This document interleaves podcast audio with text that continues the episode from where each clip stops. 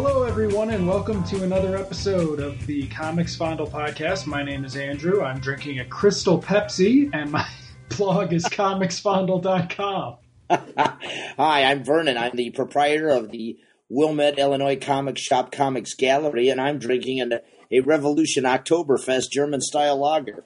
Yeah, he meant to do that. I happened across a Crystal Pepsi and just couldn't pass it up. So here, here we are. This is these are the choices we make. and I, will understand if you drop dead halfway through this Um, yeah, podcast. there you go. But it won't be because of bad comics. But we'll get to that in a second. So Hey. first up, we're going to talk about. You're going to talk about since I have not read any of it. Um, what are you going to talk about, Vern?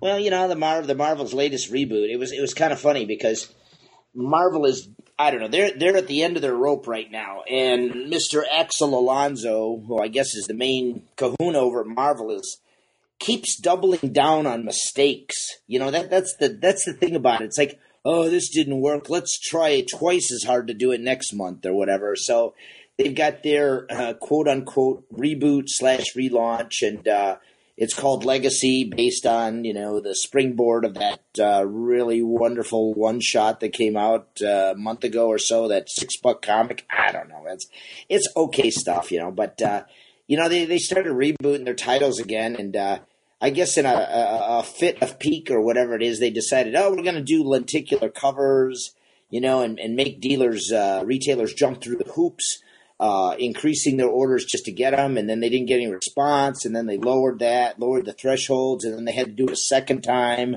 And finally, it got to the point where I was ordering so few Marvels anyway. I'm like, yeah, I can get these lenticulars. I'm to do shit to, to, to get them. So that's kind of how I worked it out. But with a reboot or a reset, again, we have all the same creators that are just playing musical chairs, and sometimes not even that. You still have the same writers on the books that were before. And uh, I wouldn't say it's been a disaster, but it's been a very underwhelming uh, response from uh, readers. And the biggest reader, the biggest problem is is not necessarily the stories themselves. I find that they're perfectly adequate comic books. It's just the lenticular covers all suck. They don't work. You have to like bend them just to get a portion of it to see, but there's no way that you could see the whole cover at one time. It's they're just very poorly made lenticulars, probably made from uh, Marvel's overseas chain to benches country that they're getting their uh, inventive uh, covers from. I'm not quite sure, but I'd say about 90% of them are pretty crappy. So, and then you add that to the fact that they go back to all the lettering, or excuse me, the legacy numbering. Okay, so Iron Man's got like 685 and Spider Man's on 700 and something like that. So it's drastically confusing to customers. They don't really understand it. And, you know, and I'm like, boy, you, you couldn't you couldn't have asked for a worse advertising. I mean, if, if if if an outside agency had recommended them to do this, they'd have been fired when they start seeing the results. Now they'll get a little bit of a sales bump because we had the order to the shit, you know. So they're you're going to see in the October numbers a bit of a bump, and Marvel's going to say, "Hurrah, we've got success. We're back on the right track." But you know what? It's going to go right back down again, right? As soon as this first month is over with, and the retailers who have utterly failed in trying to make Marvel Comics sellable again. Uh, let's just say it's going to be a rough first quarter. I think uh, there's a couple of retailers I was online with, and uh, they're we're all looking to see what happens next year. Marvel's got to get their shit together, and uh, the reboot is just.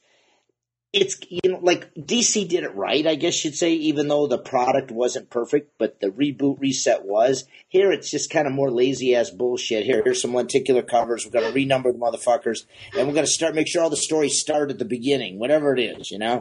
And I was like, well, you know, there's a couple of them. I like the Spider-Man one; that was fine. You, did you know that Peter Parker was a millionaire inventor like Tony Stark now? No. Well, apparently he lost all his money, but uh, the issue itself was pretty good. The the post crash and how he has to cope, and uh, by the end of the issue, he gets a piece of butt from uh, what's her name, uh, Bobbi Morse.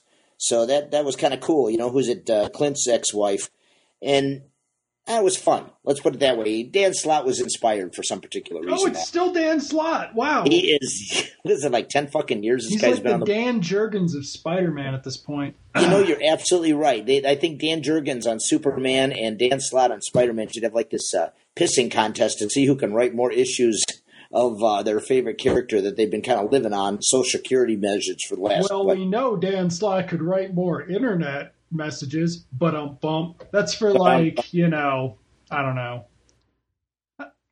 well, we, we fifty like to percent say, of the listeners. But yeah, yeah, that's, that's exactly. I mean, and, and they're they're kind of like vanilla. I mean, it's really sad when like an indie writer comes to Marvel and they do work, and it's probably the most money they've ever been paid for this shit. And it's just, ugh. I mean, you, you know, you read Victor Gischler's yep. I was just gonna say, did you just segue into poor Gischler? Yeah, So- I mean, uh, he's good, but he Let, just us just do a preview. Let's just do this Do a now. quickie on that All one. So, Spirits of Vengeance, Blade, Hellstorm, Sa- Sa- San- Satana, Santana. Santana, and Ghost Rider. Johnny Blaze again. I thought he was Yeah. dead. Anyway, Yeah. it's a team up book. Victor Gischler, who um, wrote some great stuff. Uh, Sally of the Wasteland is great. That's a great Oh. comic. a lot of his. Um, a lot of his comics. Um, really strong stuff. We followed his indie career. Vern caught him on some horror books, and we, we championed him when we could. what was that? uh, Tales of the Forge? Was that the one? The one Or shot, yeah, or the two shot, yeah, that one. Or was it might have been three, but yeah, that was some property that clearly didn't get turned into a movie or TV show, and they were just Right. exercising it. But you know, the script's just bland ass Marvel um, horror heroes, and then the art's just this sweet, genial, fucking the worst horror comic art you've ever seen. Because what you want from this is, is you want a dirty '70s um, magazine. You want You want something that looks scary? you want, yeah. I mean, this is the kind of thing that, quite frankly, Brubaker and Phillips should be doing. Yes, yes, and and, and it was uh, it was kind of a disaster. You're like looking at it; it's kind of like bland vanilla horror comics. Like you could feed this to a kid, and they'd say, "This isn't scary, man." Right. I mean, it wasn't But- scary at all. That was Yeah. the thing. Is it's not scary at all. They don't try to be scary. It's just No, no. And, and, and, it's like it's like the the difference. Like a lot of my customers were um, looking at the books and looking at the lenticular covers of all that stuff, and they were amazed. Like we've had this argument before about like why Marvel's entire line is three ninety nine and why aren't the minor books two ninety nine? Because you know they're just not that good. And you can find like a a whole world's worth of difference between, say, something uh, the Avengers or the Spider Man or the Thor or the Iron Book you've got professionals on a book that are really cranking out and might necessarily be might might be worth three ninety nine if you want to read them if you're into that stuff. But then you got books like Tales of uh, uh, Spirits of Vengeance. Or even the Luke Cage. Oh my God. The Luke Cage looks like it was drawn by uh, Stevie Wonder on a tablet with a pencil eraser. It's just God fucking awful. And I said, this is not even a book that's two ninety nine visually. It's ugly, you know. And so, hey, Marvel, you failed. Try again. That's all I got to say. right. Uh, what what do we got now? There's another argument we got to get out of the way. It's about pitch pitch comics. Yeah.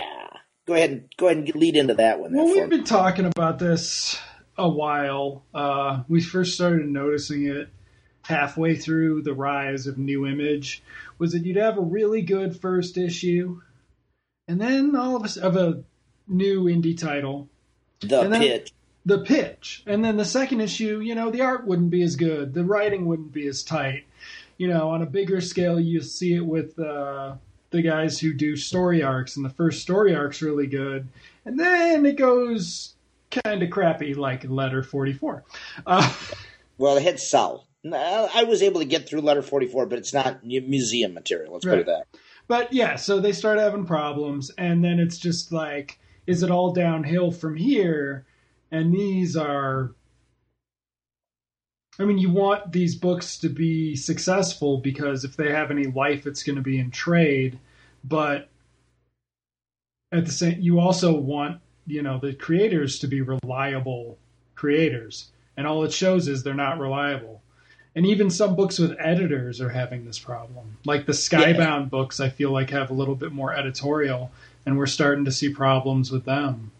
Right. Like, like they've got the first thing. It's like they do good, but then when it comes time to follow through, it's kind of like, oh, by the time was it we had a couple of series that you and I were somewhat interested in from the beginning Sacred Creatures and Retcon, both published by Image. And on the case of Sacred Creatures, you've got Pablo Raimondi and um, Klaus Janson. Klaus Janson. I mean, these guys are pros for what, 20, 30 years. And they did this absolutely great pitch comic. And then by the time you're on issue three and four, it's getting really weak and they're kind of missing the focus, you know? And Yeah. you're like, well, Jesus, this thing ain't half as good as it started out. And then you and I liked an interesting little book called Retcon. I mean, the first issue, adequate, interesting. Yep. And then the thing kind of fell apart by the second issue with a total lack of structural plot in the thing, you know? It's yeah, and you're just like So we're kind of concerned about that. yeah, and there's going to be some other books later on that actually have bumps after the first issue, which is another Yeah. problem, right? Like you dropped it after the unsuccessful first issue, and you should have stuck with it. Which It's important to- to start strong, but it's also important to keep the momentum on a quality basis to keep your readers going, Right. you know? And these books fell off the map, and I get mad because, you know, I recommended them to customers after the first issue, even put a little staff pick sign on there, you yeah, know? And, you know, like I went around and took them staff pick signs off, you know, because they were like, yeah. Ah, ah, ah, Well, we'll see what happens with this. But the pitch comics continue to be a problem, and it's just related to the overall editorial uh, guidance that they give people, you know. So uh, they got to watch that because th- th- those are the kind of things that get people pissed off when they're reading comics. Like if you're getting people into them, like I work very hard to get people in this day and age who are kind of disappointed in Marvel and DC, you know, more so Marvel. And I'm like, hey, try this, try this. You know, this is in your alley, you know, and then they'll start it, and then it'll just suck holy head by the time you get to issue five and six, and you end up looking like a schmuck, you know. I've had a lot of Marvel customers that were so disappointed that they're not like even reading Marvels anymore, and it's very sad, you know.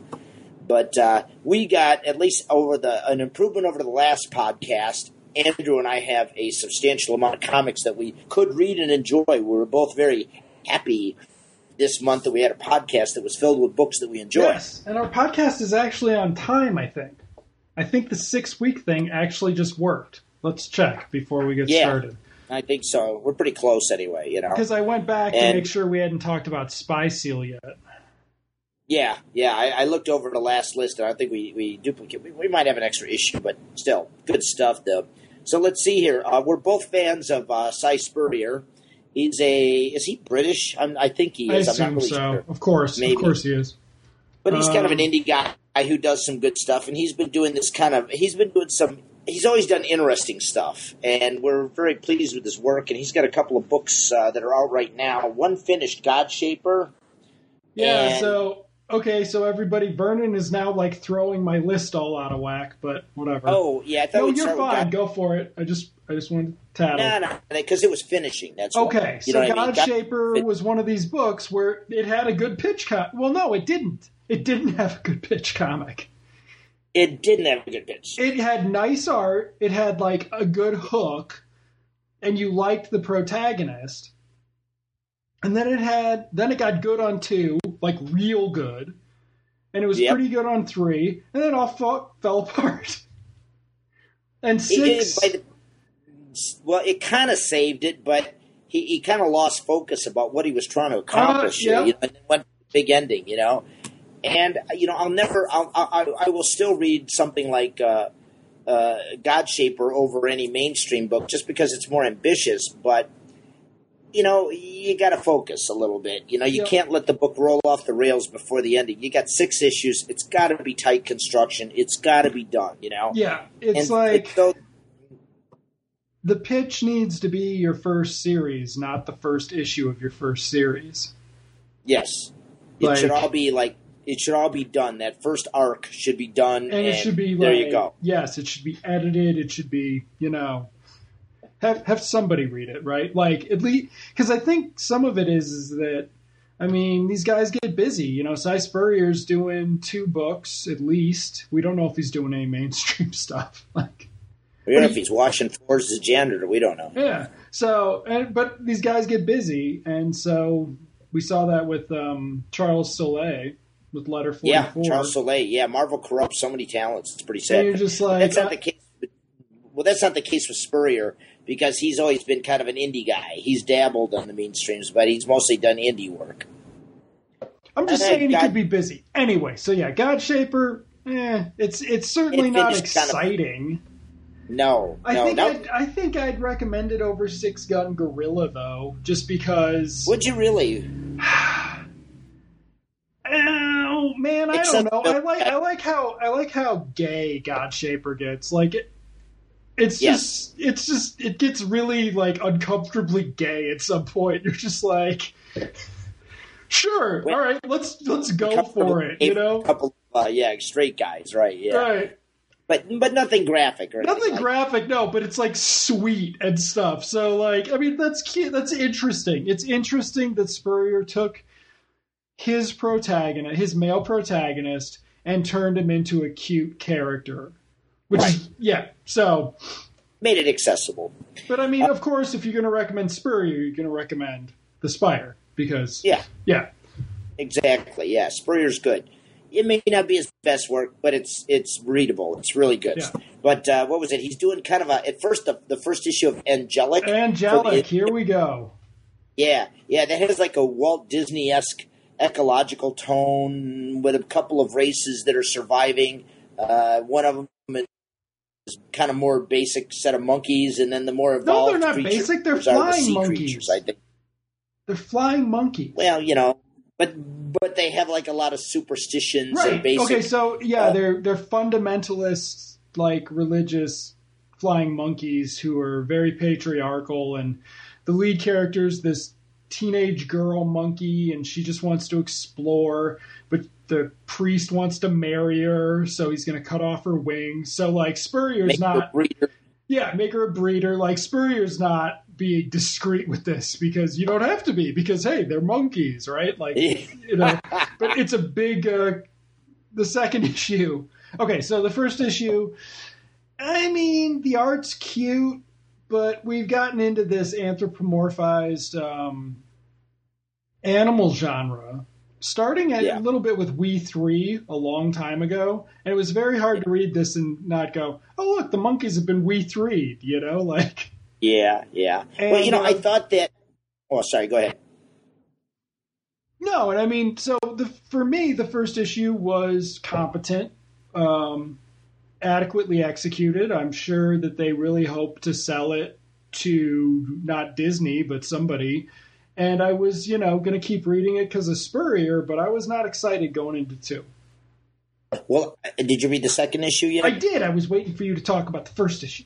Ah, that yeah. The first issue is good setup anyway. You know, and I like the cartoonist. Is it uh, is it Gary Wingard or something? Yeah. Caspar Wijngaard. Caspar Wijngaard. You know, he's pretty good. By the second issue, he's got things under control. Yeah. He does more daring things with the art. The dimension of the characters is, is pretty fully realized, and it keeps its momentum. Okay, I mean, it, it, it uses a lot of um, uh, stereotypical tropes about the quest and all that kind of stuff. It reads like a Disney movie that's maybe PG thirteen or something right. like that. So yeah, but the second issue, man, I, I'm fully on board now. Yes, exactly. He he strengthens the cause when yeah. he focuses in the two protagonists that are on this quest together yeah. from the different races, and they're trying to solve solve the question of whether or not they can cooperate and find a way to live together as well as save their environment to continue on. Now, while some might say, hey, again, here's that word Disney esque again, but it's got some edge to it, and it's actually not a bad book. I think, though, that the cuteness of it betrays its more serious connotations. Let's put it that way. That that that, it, it, except for the death scenes or whatever it is, you know. But yeah, I'm on board, and I'm definitely going to finish this one. No way around that. So, Si, you're still one of our favorites, and you're hanging in there anyway. So yeah. that's good. Good, good. All right. Yeah. So I guess we're doing more favorites at the start this time because we're going to talk about Black Hammer, which is wrapping up its second arc and uh, bringing in Darkseid. So, like, yeah, yeah, bringing in Darkseid. Right, right. Jeff Lemire and uh, Dean Holmstrom with some uh, fill-ins by David Rubin uh, accomplishes quite a bit. I mean, Jeff Lemire is kind of a writer that strip mines old uh, uh, superhero golden age tropes and cities and stuff, and uh, he's done a great job with Black Hammer. Uh, the final issue, quote unquote, is thirteen, where they leave you with a terrific uh, cliffhanger, and we actually like see uh, somewhat of the protagonist at the end of it. Anyway, Yeah. it's kind of funny. Black Hammer's in there, but he, he he's it's always in a posthumous manner. Yeah. Black Hammer is essentially dead right from the start, and we start talking about his life and how things happened afterwards. Lemire's kind of like that. He does like these different layers, and he throws them at you. You know, Yeah. he's not a real intricate plotter. These are pretty simple comic books, and they're about moments and uh, he did really good with uh, Black Hammer 13. I guess Dean Holmstrom needed a bit of a break. I, I'm Okay. not sure if he has some difficulties or whatever, but they're doing this mini series, Sherlock Frankenstein, which the first issue debuted uh, last week. What? Sherlock Frankenstein came out last week. It wasn't Were you- on the list. Sorry about that. I thought we had tell it on me? the. Were you ever going to Oh, tell me? I I had it on the list when you saw when you saw Sherlock Frankenstein. I thought you read the the the reader we got, and I just hadn't gotten. Okay, fine. Anyway, so Vernon's going to talk about Sherlock Frankenstein without spoiling anything. yeah. Um, anyway, in the meantime, we've got a four issue miniseries, Sherlock Frankenstein. Same uh, group of characters, same world. It's a nice villain. David Rubin does some great art, and it continues the story of God. What was his What was his daughter's name? Uh, the Black Hammer's daughter, Lucy. Lucy. Lucy uh, continues onward from her plot, where she finds her father's like fortress of solitude and starts asking questions nice. and she decides that to find out about her father, perhaps she should consult his biggest enemies. And so Sherlock Frankenstein was his toughest enemy. So she's on a hunt for him to see if she can get answers about what happened to her father. And that's it. And it does great. Uh, David Rubin does some wonderful art. Um, the series doesn't really miss a beat at all. And uh, it just kind of flows right in there. You know what I mean? Because uh, if you're a Black Hammer fan, which you should be if you read superhero comics, uh, they do a great job. So don't miss Sherlock Frankenstein because it's the continuation of Black Hammer. Whether it's got a different title or not, it's the same freaking story, basically. Yeah. Good stuff, though. Good stuff. Okay, so speaking of, um, I don't even know what we say about how Kill the Minotaurs turning out. Oh, Kentner's the saving grace. Well, yeah, Ketner's. I mean, the book has gotten to be just about seeing Lukas Ketner develop as an artist. Yeah. I mean, the script is frustrating. Yeah, it goes back and forth, and, and it's very, like you say, frustrating about how the characters stuff. But it has like a nice mythological tone about the Minotaur and what, what, what is. Yeah. I don't But- know. But, that's not what it's about. no, though. it's not. It's Yeah. about Ketner. Like, yeah. he, he he's carrying the book, and it's a great it's a great monster story set kind of in a semi uh, semi mythological tone, right. but It's, really- you know, what is it? A Knight's Tale, but in Greece. So, yeah, yeah, yeah. And and the origin of the Minotaur is certainly different, you know, than what you'd Mhm. expect. Um, I you know, like it, it obviously is a story that has a beginning and an end, and Kentner's like willfulness to illustrate each scene with this great dramatic uh in your face action scenes It really the- save yeah, it and it make makes it makes it such a weird read because it's like the narrative beat that he does with his panels, just the composition of them, and that's when you that's how in five when they give him that terrible um, sequence to do with the nine panels a page. yeah Like you can tell that was in the script because his art style is to just be it, it just is so it's the comic splash page. Every you'll be reading um Kill the Minotaur and you'll turn from a facing page to the opposite page and there'll be this amazing panel that hooks you and you know raises the intensity but it's not it's not a splash page it's just that it's just a panel i mean ketner's yeah Kentner's good. He's he, Yeah. he's a talent that his I don't know if he would fit in at Marvel or DC, but he's certainly can do horror. He can do science fiction, and uh, we love the work he did on Witch Doctor. And uh, I think Kill the Minotaur has one more issue to go. Yeah. I think so. You know, so far so good. Like it's one of those books that has just enough writing to keep it going, but the art it's all about Kentner carrying through it and the believability and the uh, he uh, makes you think all this stuff is real and it's pretty creepy and shitty Yeah. and nasty. Yeah, Um, good stuff. No, I, I think that Ketner would actually make a really interesting artist for a Swamp Thing book. Oh, easily he could I do mean- horror. Yeah, Yeah. like bringing back that level to Swamp Thing. Okay, so speaking of horror, speaking of, um, well, no, More subtle horror. more subtle horror. We can't really say that the script's just keeping this going. Okay, so you've read Damned Five, right? I did, yes. Mhm. What? That is the. I wanted to cry. That's the best they've ever done on this book. It really is. Five hits a masterpiece. Now, four is really good, but It, five. it just builds, and it yes. So di- the backstory on Damned is what 2007, 2009. yes, somewhere in there. Uh, Oni. Eh, probably yes, yes. hmm Oni, Press. Books does The Damned. It's Brian Hurtt, who'd just been coming off Hard Time, and Cullen Bunn, who was just getting into comics. I think he was a friend of Bendis's or some shit. We didn't know what to expect. It's gangsters and demons, which, you know, doesn't seem like it should fit. All noir. All noir. First issue is awesome. I think the second issue is awesome. Yep. Third issue, not Good. awesome.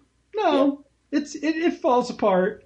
Yeah, And I read it again when the sequel came out, and the first arc still does fall apart. Except Yeah. they have these great characters. This wonderful um, Hurtt style is just amazing. The demons, like a lot of good characterizations from Bunn, just never the right narrative. So him hitting it this time, yeah, Oh. yeah, yeah. I, what was the what was the book that uh, him and Hurtt did for like the se- oh yeah, I forgot to say that. Uh, Sixth Gun, right? Nick Scott. and I'm reading this, and that was got very good at times too. But I never finished it. So when I finished this, I'm like, oh, I just got to go read all of Six Gun. What the hell am I doing? Yeah, yeah. Because because you know what, like um, Cullen Bunn, despite his work at Marvel, he's really a, a horror noir, creepy writer, and he's good at it. And what's nice is he's very textural, and he delivers like these really sympathetic characters and protagonists. Oh. you really you really It's feel for them. you know? Devastating. And then it's the oh, it, five is so good. Oh, Five is about as close to a perfect comic book as you can get. It really is from the beginning to the end. And you don't, you know, and that that's another thing. Eh, The, the masterful writers and artists, but primarily writers, know how to do a book. You don't have to. It's nice to read the first four issues of the Dam, but you don't really have to. You can just kind of pick it up on five and just read about like the characters and what's adding up and what their motives are and the things they're after. And it's really a complex read, but it looks simple and it reads like a, a basic, straightforward comic book. It's not too complicated. It just goes from point A to point B and, So and all the characters. And you know, you really like the protagonist, even though he's really a son of a bitch at times, you know? Now, and The Damned is a good read. I, I wanted to see more people read The Damned because uh, this latest one, Five, uh, is just. It's sublime. If you're Oh, going to call yeah. a comic sublime, that's about as close to sublime as you can get. all right. And let's see. Next, we got a quickie here because I know you don't read Howard Chaykin. I, I did. We're gonna talk about Ruff and Reddy after this because we didn't have it on the list. So Oh, wonderful, wonderful. there we go. Um, Divided States is Howard Chaykin's latest diatribe against humanity and society with this group of uh, covert uh, agents put together by a CIA, CIA guy who absolutely failed at preventing a horrible tragedy uh, in New York City, like the dropping of a dirty bomb, as it were. And so, as a disgraced agent, he puts together this team of absolute bongos, serial killers, misanthropes. There's four of them, and he's he's been given carte blanche to do what he needs to do in this time. And you know what? This might be Howard Chaykin's most successful outing. He puts people off with his in-your-face social commentary and the sexual innuendo, and and his kind of like real hard, edgy, nasty look at things. But you know what? He's very true to his own vision in Divided States of America. And this this group of these guys trying to fail another terrorist plot in America is filled with all of the controversial political social items that are kind of floating around today. He's very topical and he's very current. And the characters, despite how loathsome they are as serial killers and nasty people, are totally interesting fascinating. And this guy has to make a crack team out of them to accomplish these goals while fighting every inch of the way with them because they refuse to like work as a team and don't like each other for many reasons sexual and ethnic and all that other kind of stuff. And you know what? It's really controversial. Image pulled one of his covers. They were really working very hard and they said listen you know we can't do this cover. It's just too much in your face. You know it, it showed a very um shall we say unsympathetic look at homosexuality the victim of of, of a um, I guess you call it a gang killing or something like that, you know, and and it was the cover, and I'm like, man, this is really in your face, and Image pulled it, but it went around the internet, so you can find it if you want. But I would have to say uh, the last two issues of Divided States, I think there's one more to go for this arc. Very successful Howie Chaykin. I mean, he's getting older. You know, sometimes his uh, fingers aren't right or whatever. You know, comes to drawing. But Howie Chaykin's fingers haven't been right the entire time we've known each other. We've well, known each other for what is Howie in his late sixties by now? I mean, yeah, you know. and we yeah. So I mean, and we got used to that style, right? It, like we buried old Howie, new Howie. Right, right. Sometimes you can't tell one guy from another. You long know, long live the king. Long live the Howie. You know, long like, live the Howie. Howie is finally. You know, it's really nice though. At, at this age in his career, he's able to find a successful book. Now it's very in your face. It's very R rated. If you don't like male on male sex, you might, you know, you might look away. But you know, I don't have problems with that kind of stuff. I'm not involved in it, but I don't have problems reading about it. Um, but Divided States is probably one of, so far is one of Howard Chaykin's most successful works. I I wouldn't put up there with American Flag because American Flag is more accessible mm. and not in your face. But Divided States is just really good stuff, and it's nice to see someone at the nadir of their career creating something that I really enjoy this much. Okay. Anyway, so next. Ruff and Reddy. We're going to talk rough about and Rough ready. and Ready. Yeah. Um. So Ruff and Reddy is a Hanna Barbera book. Howie Chaykin writes it, and who's doing the Is art? It Mac Rey? Mac Rey. I think that's the guy's name. It's got a very animated style because it's set in a Roger Rabbit world, basically. Yes. Mac Rey sells it on that. He does. Um, first issue's all not exactly set up. It's sort of backstory to get you acclimated to this uh, new uh, Roger Rabbit world. Uh, yeah, yeah, because humans and cartoon animals coexist in it. Yeah, and it's gotten to the point though where cartoon animals do have regular day jobs. So you know, it, it it's very weird because it starts in the fifties. So they must have, yeah.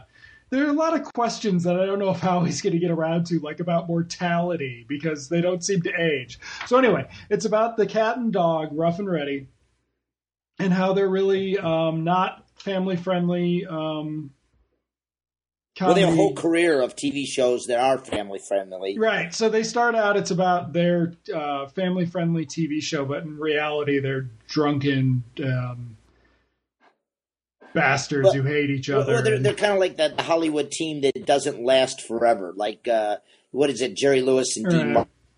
But so yeah, and then know, it, stuff like that, where they have a career, but when it comes time to be more relevant and and age well, they are past the the point where America's changed, and we don't want like cute dog and cat like right um, parodies of other things.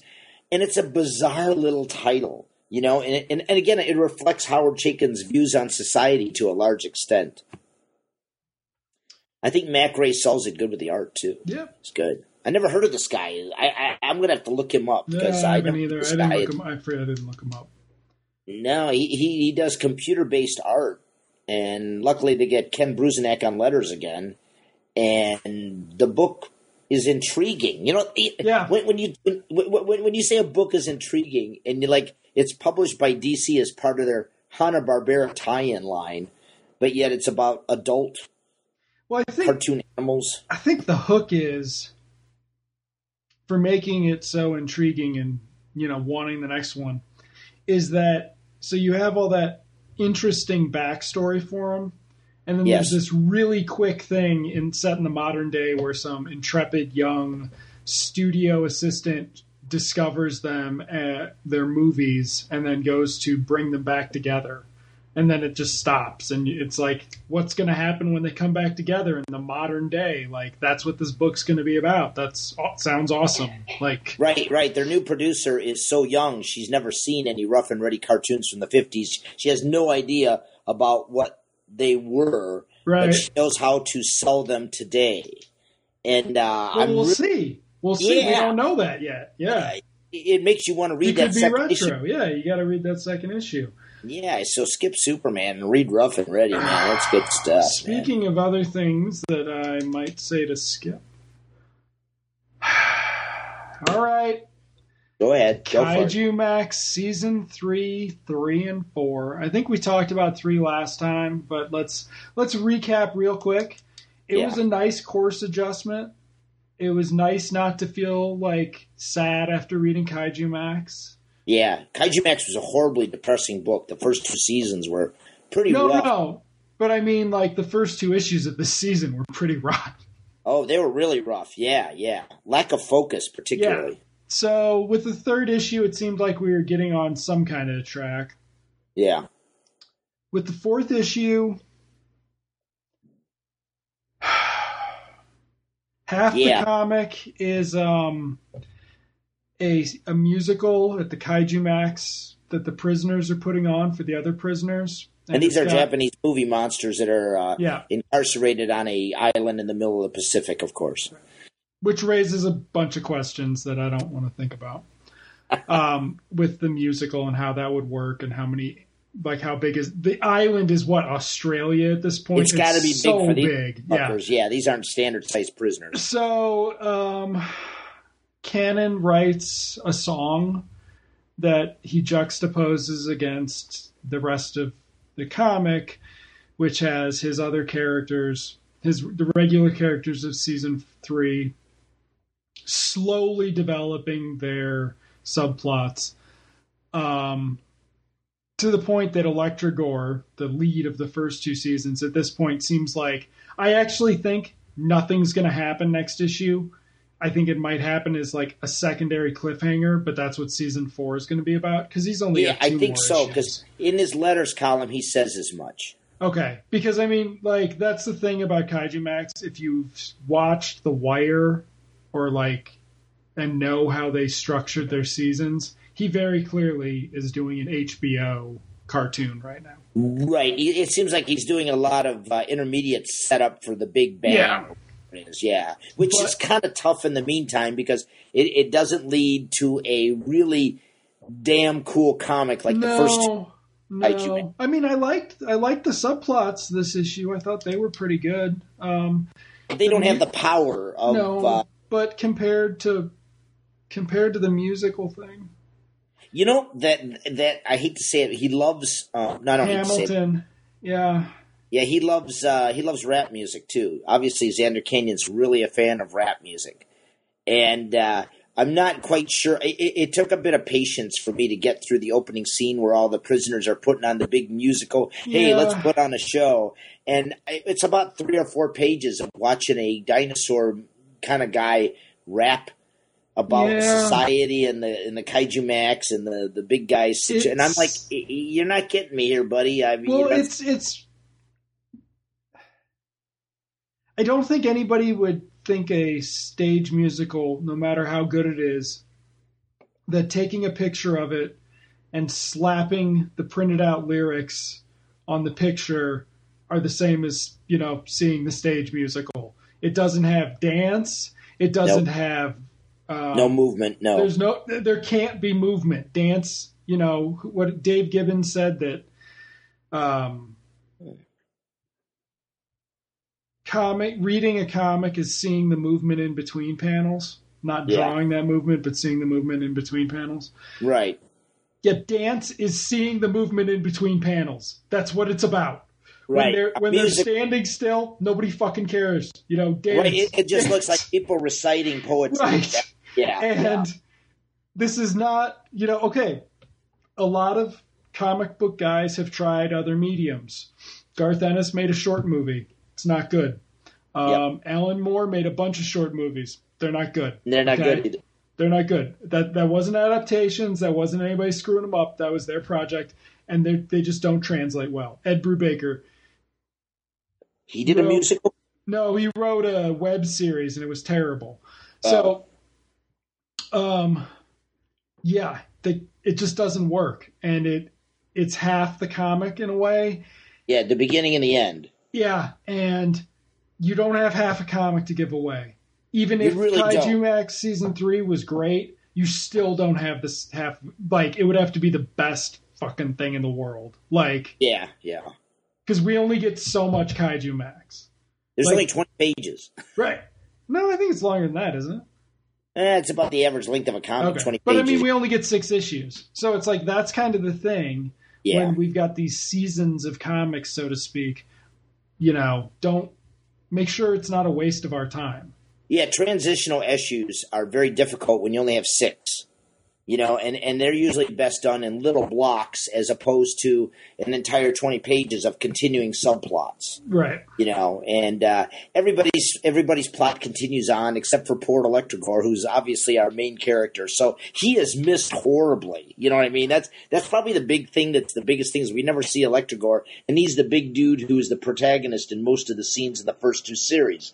And you're right; it's like a Wire thing. Like Yeah. what was that? There was like a season three or four of The Wire where you had this a very similar thing where you're totally involved, invested in the characters, the situation, the plot, but it just unfolds in little pieces to get to go somewhere else. And I get it, and I hope Zander Cannon uh, is successful at it because I really like Kaijumax and I want it to work badly, you know. And Yeah. I'm, I, I think this is probably my unabashed fanboy here, but I really want to see this succeed because I like characters, but I need Zander to maybe bring a little bit more to the plate. But you know what? If he finishes season three, fine, I'm gone. But you know, like in the thing he said uh, in the letters column, he was talking about he's got Kaijumax thinking it's going to go six seasons Okay.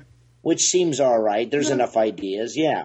And I hope he's successful. Although this season three is a, it's more for the fans than it is the newbies. The newbies would be bored to death. Oh you know? God, I can't even imagine. Yeah, this is yeah, it's incredibly inaccessible. Exactly, exactly. But anyway, read Kaijumax anyway. Just go get the first four trades, first two trades. First two know. trades. Yeah. Yeah, yeah. All right, so now you got to talk about this one because I still haven't started reading. No, it. it's you know I, I you know what I, I I'm convinced that I'm the only motherfucker that wants to read this thing because I like it, but maybe it's just me. Uh, Slam, the next jam, the sequel to Slam, the miniseries about women's roller derby and all the stuff, and I'm still kind of on board. It still has just enough to keep me going. However, they they took Veronica Fish off and they made illustrated by Marina Julia, who just doesn't have enough going on in her artwork to succeed where Veronica Fish really got you in on the visuals. Now there's this is Boom, okay? Boom doesn't pay much. They don't draw backgrounds on any of their books. I get it. These are independent artists and you know they're probably paid six bucks a page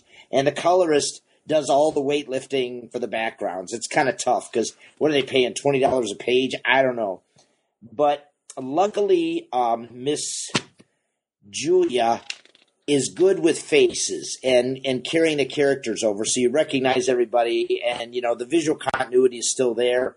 And I'm on board. And if you like comic books that are cool representations of today's society like Girls Roller Derby it's good. It's a good female empowerment comic as well. I mean I can't imagine a lot of guys getting into this but I would think that girls would get into this. And and I'm just a weird old comics reader so I like this anyway but a little under the last series but still chugging along All right. So next, Jimmy's Bastards, which I guess chugging along is the nicest way to put. Four didn't do it for you, or what? Or didn't do it for me. Ah, too bad.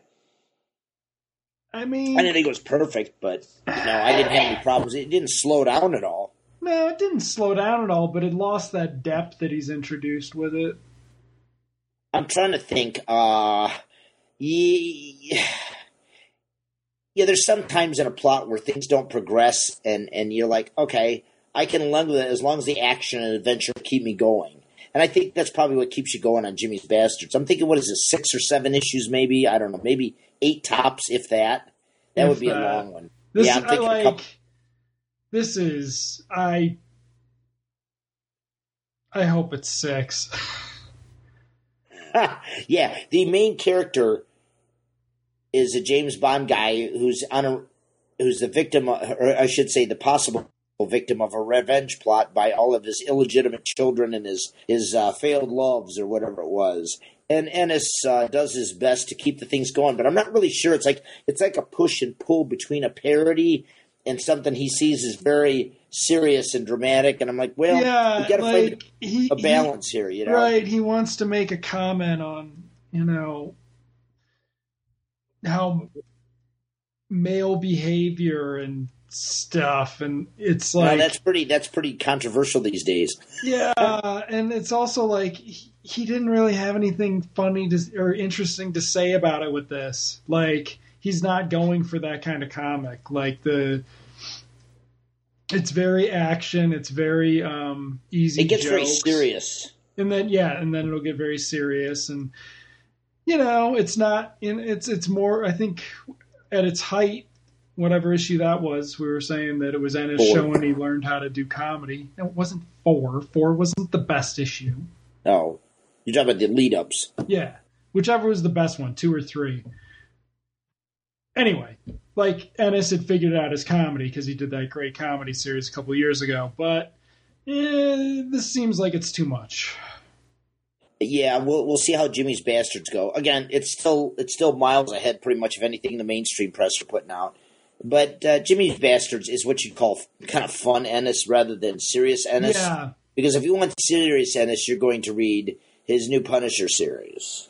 Are we talking about that now? Okay. Are Yeah, let's just transition to that, did we right? talk about it uh, before? Let me look. no, no, no, no. We haven't talked. Because it came out two weeks ago. Number one came out Okay. ago. So little. Uh, well, I'm going to tell the Ennis Punisher story, Sure. and everybody who goes to Vern's shop can mock him about it. So when I started buying comics from Vern, it was before Punisher Max started, and like one of our first conversations was me talking about how excited I was about Ennis doing Punisher Max, Ennis doing serious Punisher, and Vern's like, nah, the Marvel Knights. The only way to do Punisher now is like the only way it's ever it's gonna work is if you make fun of it. And I'm like, mm, whatever, dude. Whatever, Yeah, comic shop, man. Uh, you know what? But Punisher's a one note character. His what his fifteen years of life leading up into Punisher Max was something that only teenage boys could really get a thrill out of. Okay, And then, so anyway, Punisher Max was amazing. I think, what, there are seven or eight trades, and only one of them isn't amazing. So, yeah, Barracuda, Barracuda sucked. All right, like it's so mediocre. Anyway, so uh, Ennis also did Time. a Punisher Born. I lost you. You lost me. I'm back. It's just I think the audio, the video's delayed. Not the Yeah, you're audio. back now. All right. So Punisher uh, Platoon is Ennis doing another Punisher Vietnam comic. He already did Born, which I think he did before Punisher Max. I well, it no, it was a mini series like after, wasn't it? No, I think that's what led into it, and that's and you and Born is incredibly problematic. So, yeah, Born Is was it now? That was the 2003. one where this fighter. Okay, okay, but but uh, the the the the prequel to this had him No, with a no, no, no, no. The guy in this is the guy who was in the last arc of Punisher Max, the Valley Forge arc. right Valley Forge, This right? this is like there's no crossover with Born. Born was just a straight Vietnam. straight Vietnam flashback. Um, so yeah, it very kind of problematic-y. Uh, I don't think I've read it again since the first time. Right, that had the Maybe Darick once. Robertson. Yeah, the maybe Darick Robertson yeah. on it. So anyway, fast forward. Ennis is back at Marvel doing a Punisher uh, limited series set in Vietnam. Punisher TV show starts in a month. See, Yay! The, the, the books are coming out every two weeks. Like we're seeing a very what you would think of as a cash grab, because you know Punisher Ennis hasn't done Punisher in a while. Right. It's been a couple of years at least. Yeah. Yeah. So the first issue, you know, it's it's it's really good. It's a really good comic. Good setup. Good setup. Yeah. You've got the writer writing about the Punisher in present day, where he corrals four guys who were his charge in when he was first assigned to go to Vietnam. Yeah. So yeah, it's got this perfect setup, um, like almost too perfect. Like, is Ennis going to be able to make this work? Yeah.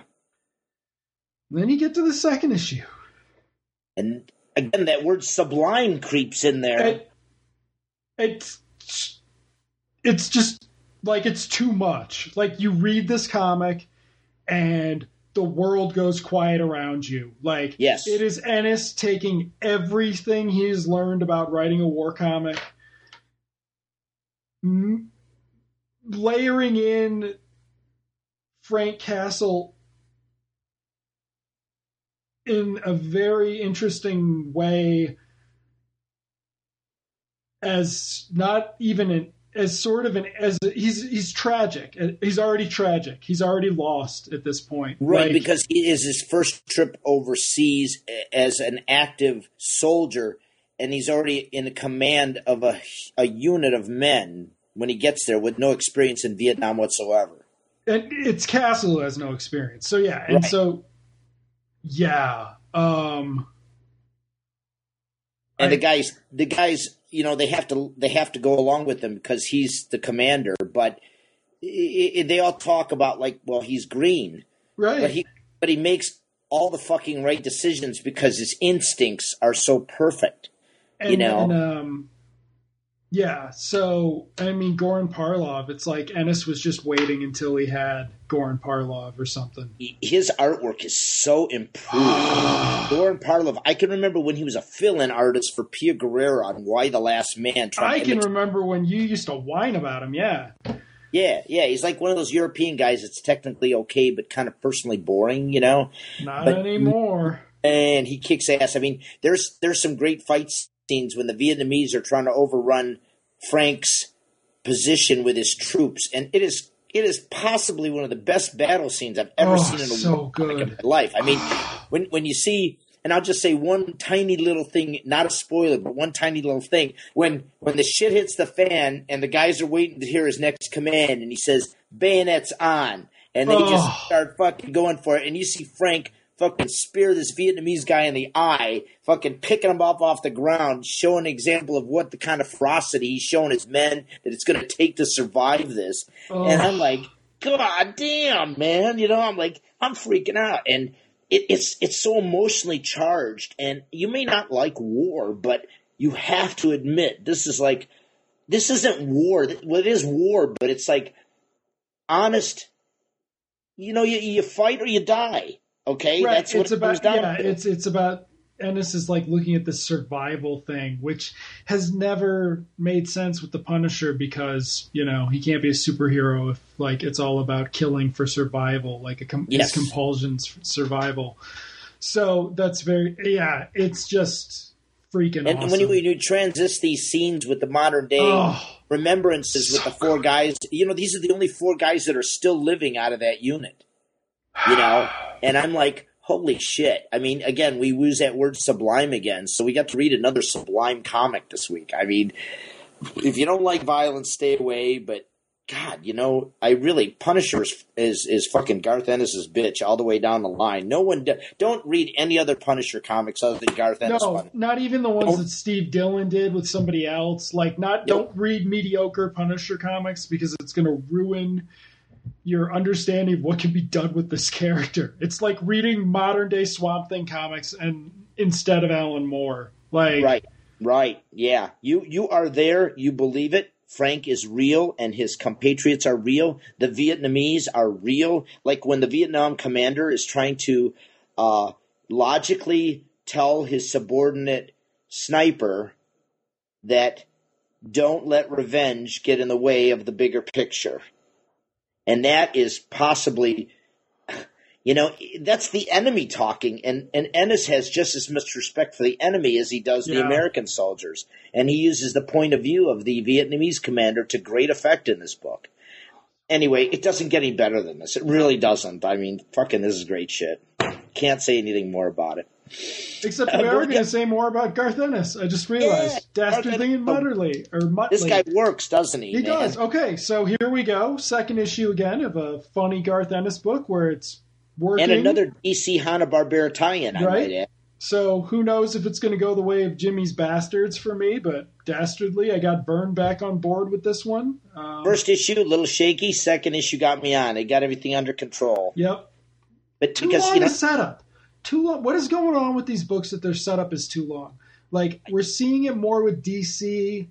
I feel like, or um, yeah, because the first issue of this book didn't need twenty pages well, even. Angelic. Even Angelic, that setup was too fucking long. right, If right. you It opened needed- with this, you could have opened with her on the beach and filled Yeah. in with flashback. Yeah, yeah, exactly. Dastardly and Muttley uh, are Hanna Barbera characters that appeared in, I think it was a Wacky Races when I was a kid. Yeah. And then they had some interesting. Uh, what this Dick Dastardly was in the Mad Max uh, influenced. Uh, Oh, was Wacky he? Okay, Races. yeah. Yeah, I remember you remember that him? one, He had yeah. some. Yeah, Did I finish And, reading uh, that comic? I I think you did. I think you did. I think you had that on your stop uh, your uh, your uh, comics fondle site, if I remember correctly. But Dastardly and Muttley is a different beast, though, because it's almost surreal and hallucinogenic, and has these two guys who are co-soldiers that has to go through this really fucked up experience involving a psychedelic drone discharge that affects reality wherever it goes. It turns reality into a cartoon. Maybe this is a prequel to uh, the Chaykin one, Ruff and Reddy. Maybe- yeah, rough anyway, and ready. so yeah, yeah. Actually, given how bad the Hanna Barbera um, crossover was, yeah. if they can somehow do a uh, crisis of the Hanna Barbera, well, I'm on board for that. That'd be amazing. Oh yeah. Oh, I, I would yeah. love that. Yeah. Yeah, yeah, yeah. yeah. And you can do whatever you want because these are not kid comics, okay? No, Yeah, Dastardly and Muttley and uh, it's so violent. Like, it's so funny. Yeah. yeah, it's funny, it's absurdist, it's surreal, and it's kind of like it's it's it's it's like Garth Ennis having a good time writing. Yeah. You know what I mean? When a writer writer can write Punisher Platoon. And it takes all of his effort as a creative individual. What, and then he can just like dash off something like Dastardly and Muttley because it's like a, a humorous tale he's telling his nephew or some bullshit like that. You know what I mean? It, it- it's just, uh, it's amazing how much range he has as a writer sometimes, you know. Dastardly and Muttley. Would you figure we'd recommend a book like that? Well, I know we're getting Ennis whores, but we're not easy on him either. When he, No. he there's good Ennis, there's okay Ennis, and then there's Ennis getting the paycheck. Okay, but uh, Dastardly and Muttley, even though you could accuse Ennis of just getting the paycheck on this, you know, He- it's he- still worth reading. Yeah, you know, they're- no they're fucking not- better yeah. than Batman by Tom King, for Christ's sakes. And that's a weird segue since we're going to talk about Batman White Knight. Holy fuck, you're right. Well, uh, on one of those rare opportunities where we find a artist of high quality who can also kind of have a decent level of writing, Sean Murphy uh, starts in with this tale of uh, Batman the Black Knight, where we White Knight. it's kind of an Elseworlds book, right? I don't know. I think they're waiting to see how well it does. It, it, it kind of reminds you because this plot has been done before. Yeah. Right? Oh, yeah. I think this Yeah. plot started in the 70s. Where you reverse the roles of the Joker and the Batman Yeah. is what we're talking about here, basically. Sorry, guys. Yeah, it's um, Murphy really buys into this idea of the duality of Batman and the Joker. Right. The funny rever- part, when what? and the reversibleness of Yeah, it. and Mark Millar really buys into that because he did Yes. that fucking Nemesis book. Ugh. Um, lots of people don't. no, buy into it.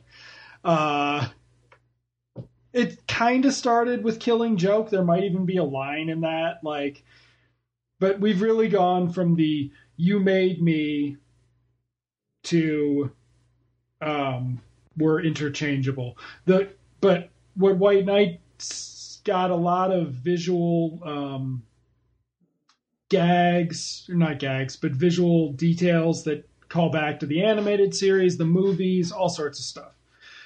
A lot of like Sean Murphy did that toy comic with Grant Morrison, right? Right, right. Yeah. Yes. So I mean, like his detail is out of this world. Um, and I That expected no- the book just to be an art wank book, but Yeah. Yeah, especially with Sean Murphy. Yeah, but I mean, he's no, he's like taking the opportunity. He's going for his Dark Knight here. You know, he's like, He really is. It's a fully convincing portrayal of the Joker as a totally sympathetic character who gets the shit kicked out of him by Batman on a, on a regular basis. And Batman is kind of a madman, uncontrollable rage character.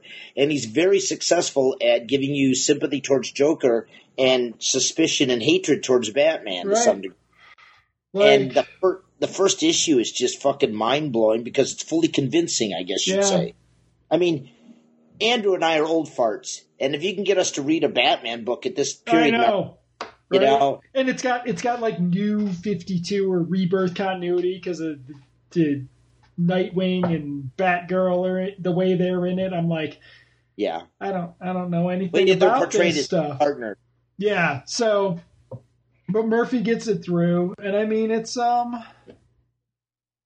Harley Quinn comes in next issue. If he can make me like If he can pull her off, that will be a coup de grace. It I- really yeah. will. So we'll see. Like he's really raised expectations for this. Like I will jump off a Sean Murphy book. Like oh yeah, if it doesn't keep up the, so uh, if he if he fucks this up, like I will I, I I don't need to I don't I don't like I didn't stick with that deep sea one. Remember that piece of shit? yeah, but don't blame he didn't write it wasn't that. him, it was that fucking terrible writer who works at Marvel or DC. Scott it was Scott Snyder. Oh god, that guy sucks. Yeah, Yeah. Anyway.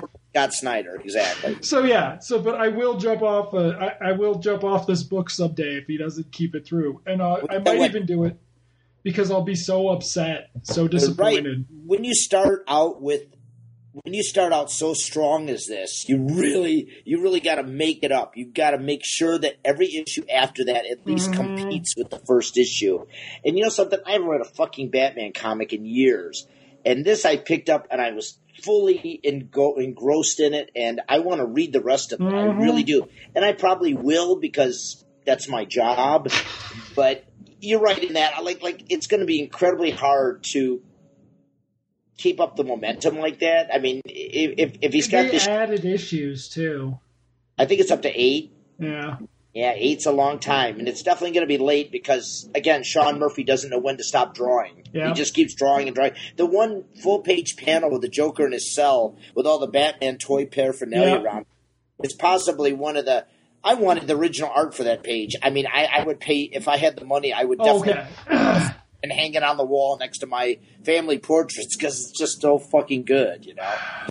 But anyway, if there's one Batman book you have to read in this lifetime, it's Batman White Knight. At least well, number one. not this lifetime. If there's one Batman book that that's being published right now, you need to read it. Yeah, right now, right. 'Cause- Skip Tom, skip Tom King, skip Snot, Scott Snyder.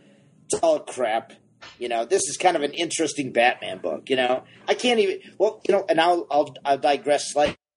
Tom King took over. Now, Tom King is a formalist writer who had some luck with uh, the Iraq book. I think it was last year, Okay. and Omega Man, and uh, and he's not a bad writer. He's he's one for formal experimentation. But God, nobody wants formal experimentation on Batman. Okay, Batman is cut and dried superhero bullshit, and you know what? The fans that read Batman just want to read a comic that they don't have to think about too hard, which I understand. So I don't know. I I, I, I hate to say it, but I think I actually like Scott Snyder's stories more, just because they're more like linear. Okay, let's just move on. We're not having this conversation. Yeah, we can't argue about Batman on the show. Nobody, you and I don't give a shit about Batman. Yeah, let's. But anyway, uh, we'll, continue on because I know that you're. But his Mister Miracle is next on the list, and Oh, oh, sorry, I didn't realize you were long segueing. yeah, you know me and my over over talkiness. You know that's how it goes sometimes. So you're still reading Mister Miracle? Tell us about it. you know, it, it, it's still okay. I'm fully uh, by by three. I'm fully in, in, in, insured by the idea that this is hallucination by Mister Miracle. You're hinted at it in the first issue, but by two and three, he's definitely not on reality anymore. And I was like, well, if you don't know about Mr. Miracle, this is a hard title to get into because it really demands a, somewhat of a knowledge of the hierarchy of Mr. Miracle and who he's married to and, and who is and, and I'm not, not fully convinced. I'm going to finish it off because I like Mr. Miracle and I like um, who's the artist The on art, this? Uh, yeah. Gerads. You know, there's not too many guys that can draw Kirby characters convincing. I mean, they always look like shit all the time. And George does a great job of of of of, of uh, depicting a fully convincing universe involving Kirby characters, which I give him credit for. The problem lies in all the formal aspects of the book, which want to push the boundaries of superhero stories, and that's a tough tough one to hold because most people who read superhero comics don't want formal experimentation. You know, and he's really in love with the nine panel page. There's a lot of that in here. In fact, it's almost like the reason it exists is to see if I can tell a formal experiment story with nine panels per page. You know what? At this point, why doesn't DC just do that to all their fucking books so they can all be like Watchmen? Fuck it. Or is it Yeah. 12, right? Wasn't Watchmen 12? Yeah, yeah. Yeah, fuck it. Just do that, guys. Just just make every book look like Watchmen. It'll be easier for me to read someday. Like if I ever Right. want to like suffer through mediocre DC comics, at least they'll all look like Watchmen. Sorry. Right. I have to say the verdict the, the the, the the verdict on Mr. Miracle is still open with me, but I'm not I'm not enthused. Let's put it that way. I mean, it's okay, but I'm not ripping my pants off and running outdoors to read Mr. Miracle. Speaking of I- things that you are ripping your pants off to run around outdoors to Ah. read, let's talk about Rich Tommaso's Spy Seal. Did we talk about? We did talk about it last time, and we told everybody to go get this fucking book because it's it's set in a world of animals. Okay, like talking animals, yeah. anthropomorphized animals. Everybody, no people. Um, it's not. It's set in the 80s. It's kind of. It's not light and happy. It's dark. It's realistic. Like they're. Yes. Um, But it looks like a Tintin novel. Right, but it looks like a Tintin, and it's got these beautiful action scenes that are just on these tiny little panels, and you're just kind of like, how can it be so delicate? It is so, it's so amazing just reading this book, and it's just, there's only one more. And I'm Yeah. like, no, For, I want to go on for at least 12 or 15 issues. I don't care, dude. Yeah. It, it, the, the whole homage to Tintin is great because when you talk about formal experimentation in comics, i i Rich Tommaso, like I've been less than impressed by some of his uh, formal experiments at looking at mainstream comics to this point. But he seems to have uh, found the right chemistry here between his subject matter and his formal experimentation. Right. He's taken Hergé's storytelling methods and imposed them on an anthropomorphic spy novel, which Right. is still in the realm of Tintin, okay, Right. and the quest, the whole quest thing. But the fact that Spy Seal is a fucking seal, and he, he's a new spy for the British government, and he's under the mentorship of a older woman agent who he's kind of fallen in love with, you know, which Yep. is very unprofessional. And their adventures, and it just, you know, there. Are, it, what's really nice is, like you say, there's like twelve, sometimes more panels per page on this thing, and he just does it with such loving grace. I mean, you'll have some of these pages that are just littered with plot and the word balloons, and then they're followed by three or four pages of action where there's barely a word spoken. And the action, oh, the the pacing on that action. You want to you want to know how to do a basic comic well. I think Rich Tommaso, if if he gets to finish this really well, this may be like one of his crowning masterpieces Yeah. of career. It really is good. Yeah, I, I can't wait to like see it in a trade paperback format and sell it to my customers. yeah. You know what I mean? It's one of those ones I can't wait to recommend it in a trade. Yeah, Spy Seal's good shit, man. All right. So next up is Fu Jitsu. I don't what you you started learning Fu Jitsu. I I you know Jay was it Jay Nitz? He was, he was Is it well, okay? Jay Nitz. You know that that's why I ordered it in the shop because what was the name of that book he did for Dark Horse about that? Uh, is it the Dream Thief? Is that what it was called?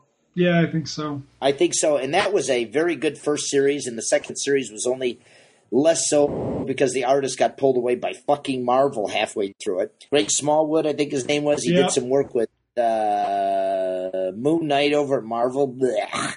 Well, needless to say, I'd rather have him on, uh, you know, Dream Thief. But J- Fu Jitsu is another kind of lighthearted. One thing about Jay Nitz, he seems to be a lighthearted writer, and he's filled with humor, but his subjects are totally serious.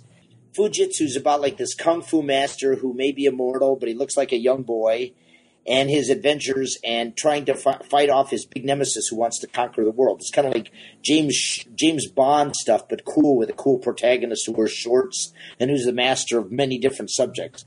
The second issue brings into play his number one agent, which is an android he invented, but he also fell in love with.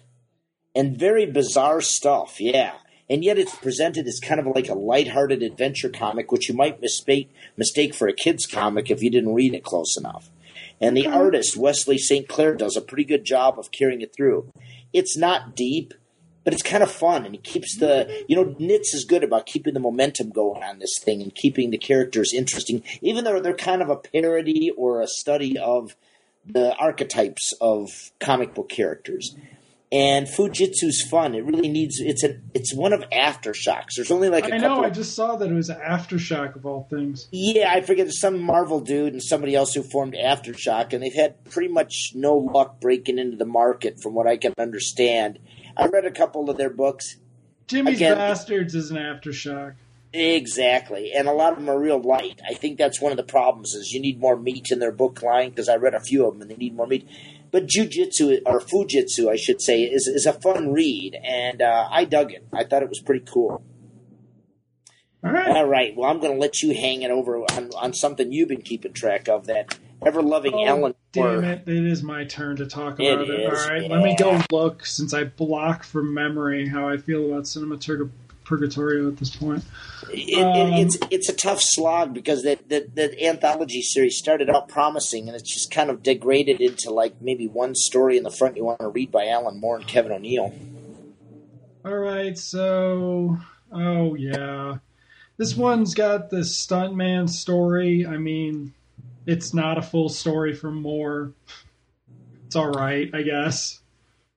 Well, these are like Uh, little studies, aren't they? They're only yeah, like there's studies in film history, and this one's about stuntmen. It's okay.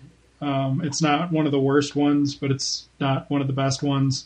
It seems like it's underdone. Like his scripts aren't as strong anymore. Oh, look, he fell victim to the pitch. Uh, yeah. There you go. and then Code Pru is I'm just gonna ruin it. Uh, it's you're seeing Garth Ennis do a, a fucking Jurassic Park homage. wow, Yeah, very simple stuff. I guess that's commensurate or commensurate. I'm trying to get the road right with the kind of pay they probably get from Avatar. Yeah, and it's just like I don't know, like what the hell has happened to that, and the rest of them, I don't, I don't want to talk about them. So, I'm not even sure Avatar. You know, Avatar in the not the last previews, but the one before that, they didn't solicit any titles. They just put their backlist up and they charged. They said retailers can buy all of our backlist trade paperbacks for six bucks a hit. So I don't know if they're falling apart over there or what, but they've got maybe two titles they solicited in the latest previews, and I'm like, ugh. And, and, and Avatar, despite the fact that it's the comic book company that publishes what no one else will touch, it has a unique place in comic publishing, you know, Yeah. because guys like Warren Ellis, Alan Moore, Garth Ennis are allowed to pursue ideas that Marvel and DC wouldn't touch. Yeah, And Garth Ennis, particularly with his really fine war stories, you know, and you've been really enjoying that. Nobody writes war stories better than Garth Ennis. well, his Some- really fine ones weren't it? Yeah, there you Avatar. go. There you I go. mean, but the, he turned the book around once he started taking it seriously. So, you know, Well, that's it. I mean, he gets his favorite, like, cheap foreign artists to work on the book, and they're, they and work that very guy's come along a lot since the beginning of it. So, you know, he's, still, a- he's still got the same guy on the book for a while. Now. I think not- that started with the second arc that used to have so many problems, and he's gotten a lot better. good. Like, Glad to it's, hear It's it. going to go out on a high note, but yeah, I mean, yeah. I'm glad so to hear. War Stories is there because nobody will publish it because it doesn't sell shit, and it didn't sell Yeah. shit anywhere. It didn't sell shit with good artists, famous artists. Dynamite couldn't sell it to their DC couldn't levels. sell it. DC couldn't sell it. You know, it's just been bound, and Ennis just keeps plugging away because he loves doing these things. But You got to hand it to him. It's what been 15 years of war stories, and Ennis just won't stop beating his head on the wall to to show people how much passion he has for war stories. You Mhm. know, and you know he's he's still probably the number one uh, writer in this generation of war stories. There's just oh, nobody. there- who would be a There's nobody. There's I- nobody. Like yeah, anyway. Moore might do a one-off story that's on that league, but he'd Wait, only who? do one. You know, where Ennis keeps cranking them out. All right. And not that he ever did any. He never did any. But you try to find a contemporary writer that might compete, but not over the long period that No, Crécy. Remember Crécy? Not at all. That was a good war comic. Remember that one? Yeah, that was very good. Yeah, that was one of the rare Warren Ellis ones that you could read and enjoy, and done in one and everything. Yeah, yeah. Anyway, so But you're um, gonna keep talking. I think oh, you didn't read Copperhead? I did not get a chance. It's one that slipped under the wire for me. I'm sorry, but I, I normally enjoy it, but I didn't get to read the new one though. So uh, I guess we're kicking off a new arc. Um, the artist is the new guy. He's uh, looser than he had gotten at the end of the last arc, which is too bad. Drew Moss. Drew Moss. Um, you know, it's it's Copperhead. I'm gonna you stick with Copperhead. Like we learned that we learned Yeah. that through the first couple. I mean, the first three arcs really. You know, Faerber delivers. Uh, you just got to be patient with them and enjoy what you get from the characters until it pays off. Yeah, So I have to agree with you. He he found a good vehicle. I mean, you and I never would have read Jay Faerber comics with any kind of seriousness a few years back. Nope. But for some reason, he clicks with Copperhead, the story Yeah. of a, a sheriff on a mining asteroid slash planet who has various sundry adventures involving being the sher- woman sheriff Right. in a corrupt area and her husband being an ex husband being a uh, a hunted criminal and all that kind of stuff. You know, it's it's pretty good stuff. Straightforward, kind of western oaky kind of Yeah. mystery stuff with science fiction tinges. You know. And you know he delivers, and Copperhead deserves an audience. Uh, at right, it does. Yeah. All right, so now you're going to talk about Atomahawk. Well, you know, it, it, I found that Donny Gate Cates has been around a little longer than we thought he has. I thought that he was relatively new, but he's been doing some shit. Now, Atomahawk collects his, I guess you call this three chapters that appeared in Grant Morrison's Heavy Metal magazine, Okay. and it's uh, woefully underbaked. Let's put it that way. Uh, it's it's more of a sketch, you know what I mean, than it is a written thing, and it's I I don't even know if saved is the right word. The guy uh, Ian Bederman draws it all in this kind of like real stiff graphic style that he gets through, and it's science fictiony about this eternal warrior that wants to destroy everything. And I'm like, again, it's like a half baked high school script that some high schooler. I think you made fun of uh, who was that guy? Who's the guy that wrote 18 Days into Night or whatever that was that the vampire store in Alaska that we make fun of? Steve Niles. Steve Niles, yeah. Yeah, yeah, yeah. It's it's in Steve Niles' league. Okay, if you were going to take some index pa- paper and write a script out in five pages on your school notebook, that's about the level of writing we're going for here. Uh, I will say for the artist, they've got like a special section that shows like all of his drawings tran- transferred into tattoos. Oh. There's some badass tattoos, man. I'll, I'll, I'll give the guy credit. He, he whoever the tattoo artist that adapted his works onto people's arms, legs, anuses, whatever, good shit. I, I if I was gonna get a tattoo, I might consider this guy. But don't read the book. All right. And we'll get you should read, What's that? Yeah, a book you should read, however, is Yeah. Maestros out of fucking nowhere. out of nowhere. Like, who even put this out? Is it Image? It's Image, right? It's image. It's an image book. Yeah, yeah. Steve Skroce, who's Of all motherfuckers, now why? Okay, so how do I know this guy? Steve Skroce worked for Marvel back in the days when you were still shopping there. He drew Amazing Spider-Man, and he drew prior to that uh, Cable, the young version of Cable when he was starting out. Are you fucking kidding? He's like I that not level of Marvel hack. Not hack. Well, His work was good, and he developed. well, I just mean hack as in terms of like he was that mainstream Marvel. cranking yeah, it out. Okay. He did some beautiful issues of Spider-Man, and they got hired away by the Wojcik- Wachowski brothers to do the Matrix storyboarding, with, along with uh, Okay, Jeff. so Dick- yes, this is um. No.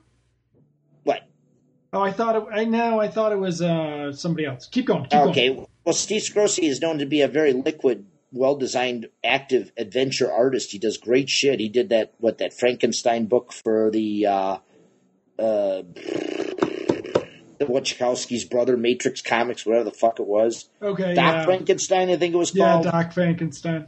Yeah, and not that that really went anywhere, but it was nicely conceived. But Maestros, I mean, give us the lowdown on the plot for that, please. So Maestros is this freaking okay. So uh, and he also did We Stand on Guard, which was a big deal when it came Yeah. I guess so. Brian K. Vaughan being a big deal, but it was Yeah. kind of a turd of a book anyway. Right. So anyway, um, Maestros is about.